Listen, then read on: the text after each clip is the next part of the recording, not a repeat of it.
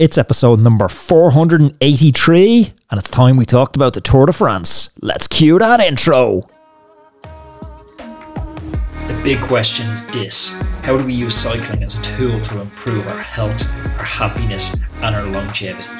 That is the question, and this podcast will give you the answers. My name is Anthony Walsh, and welcome to the Roadman Podcast. Roadman, welcome back. It is time to talk about the Tour de France. It is the biggest annual bike race in the world. It is three weeks across the highways and byways of France and four other countries, interestingly, this year. Sorry, three other countries, four including France. We're going to hit Belgium, we're going to hit Denmark, we're going to hit Switzerland, and obviously we're going to hit France. The race kicks off this Friday, the 1st of July, and it runs until the 24th of July. That is three weeks of bike racing coming at you, coming on your screens. I absolutely cannot wait. 3,328 kilometres of racing. I'm tired even talking about it. That's five summit finishes, six chances for the sprinters to write their name bright and bold in glory and define a career for most people. I want to get in and I want to do a little bit of a preview today and let you know what it, there is to look forward to over the three weeks. I want to talk about the route. I want to talk about the key stages and I want to talk about obviously where my money is going and those GC favourites. The route, it's got it all this year. It really does because we're going across the feared cobblestones, these Roubaix style cobblestones. We're finishing up on Alpe d'Huez and I had a chance to go over there a couple of years ago when Geraint Thomas won on Alpe d'Huez in 2018. It was actually my first holiday away with Sarah. And they've also thrown in some gravel this year. So the race really does have everything. As I said, it's kicking off this Friday over in Denmark and it has a 13 kilometer time trial to kick things off. This is really interesting because it's like the opening scene in a Shakespearean play. It doesn't define the entire story, but it lets us know who the main characters are.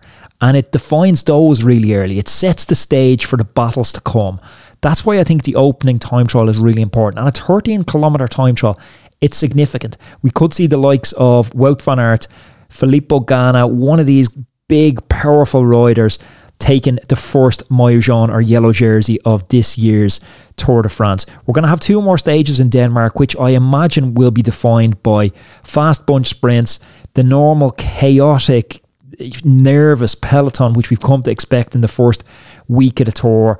Couple that with wins, and I think we are going to see some of the big contenders fall foul of injury. Let's just hope it's not Roglic again. The last two Tour de France's, yes, Pogacar's won them, but Roglic has crashed in both them. So I'm hoping we get to the hills and we get that showdown that we deserve because honestly, folks, it's pitted. It is fascinating. I'm going to get into the contenders in a minute, but we are set up for a really fascinating Tour de France, and I haven't got this excited about the Tour de France in a couple of years. Let me run through some of the key stages. So, stage five is Wednesday the 6th. We're going to hit the cobblestones. That is a key stage you want to mark in the diary because we're going to have 20 kilometers of cobblestones that day, split over sections. That's going to be really interesting because we're used to watching the cobbles in the Northern Classics, but these GC riders, they're not as adept at riding the cobbles. So we're going to have this dual fight going on. We're going to have the specialists who are going for outright victory that day, and we're going to have the GC guys who cannot afford to lose time. So it's fascinating battle. On Friday the 8th, we're heading to La Pla de Belleville, and everyone remembers that one when. Uh, Wiggins and Chris Froome. It was kind of the first we seen of Chris Froome and this era of dominance as he was pacing Wiggins up La Plata Belleville, and we had Yates in the radio going, Froome, I hope you had permission from Bradley for that attack. And Froome's just riding off into the distance and then he eases up and waits for Wiggins. But that was the first time we ever seen a crack in Wiggins. That was the first time that we seen this emergence of Froome as this high mountain specialist. And it was the first time we ever thought he could go on and win these Grand Tours. And obviously he went on to dominate them after that. And it set up a new Chris Froome era. Froome is back this year, but I don't think he's one of the key contenders. But I'm definitely not in the sort of uh, group of people who are hating on Froome. It's great to see anyone doing a comeback, putting their all into something, and just you know their whole being, their whole focus on this. Yes, he has a big contract, but he deserves a big contract. He's the biggest name in the sport, or one of the biggest names in the sport. So don't hate on Froome. Don't be that guy.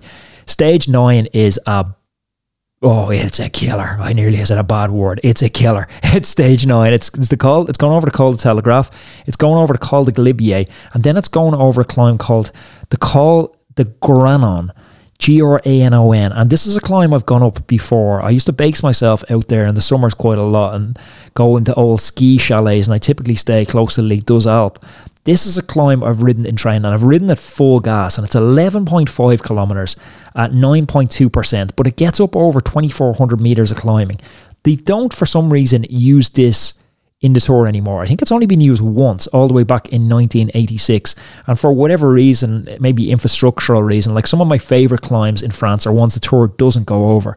Like my favourite climbs, the backside of Alpe d'Huez called the Col de Sarenne it's just not a wide enough road for the Tour de France to go over, and that's why you don't see these climbs. And people don't realise that that the Tour de France is also this travelling circus, and the, the cavalcade needs to be able to get past. The floats need to be able to get past with the promotional goodies. So I would suspect that's why we haven't seen the Col de Granon that often, and we're seeing it again this year for I don't know what reason, but it is a killer climb. It's not billed as the Queen stage of this year's Tour de France, but for me, it is the Queen stage because that climb is so so hard. The day after that, if that wasn't enough to smash you in half, break your legs, break your morale, we're going over the Galibier again, then the Croix de Fer, and then the big one. Alpe d'Huez. And if that wasn't enough, it's on Bastille Day. And we know how the French love to go crazy on Bastille Day.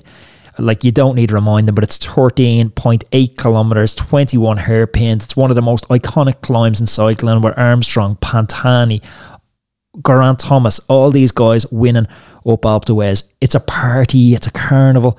I stayed there in 2018 and we camped on a roundabout at the bottom of Alpe d'Huez the night before because Alpe d'Huez was closed off. It was a party all night and it's drinking all the next day. It's flares, it's Dutch corner. It's fantastic. If you get a chance to go over, it's truly one of those sporting spectacles that needs to be experienced once in a lifetime. The next mountain stage that I'm looking for is stage 18 in the Pyrenees up Hautacam. And this is the one everybody remembers Armstrong getting tagged when he was in the yellow jersey by the fan who was holding the feedback, the musette, and his handlebar went through it and it reefed him to the ground. And then he got up and he that actually I think it was Ullrich to call a truce and said, No, we wait for Armstrong, we don't attack. So the group waited. Armstrong rode back up to the group, and then a couple of kilometres later, he turned on the pressure and he dropped the group. Hautacam is no joke of a climb. It's 13.6 kilometres. The Pyrenees typically and historically isn't as steep as the Alps, but you can ride up these climbs so fast, and it's only 7.8%.